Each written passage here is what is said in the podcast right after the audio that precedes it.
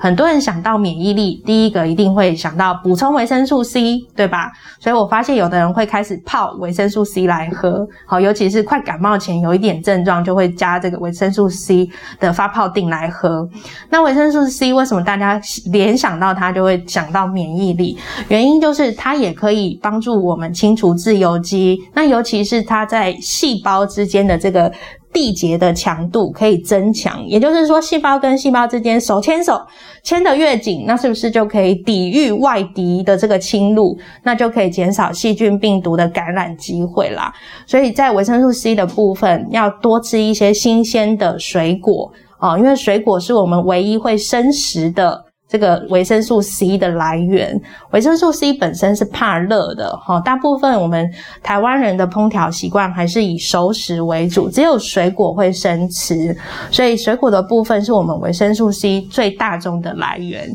大家可以每天一定要适量的摄取水果，那其中水果呢，会推荐大家可以吃芭辣，芭拉的维生素 C 很高，那如果像红心芭拉又更高。好，或者是一些柑橘类啦，或者是奇异果啦，这些的这个维生素 C 含量都是很不错的。大家不妨每天在安排你的这个水果的时候，可以把这些选项加进来。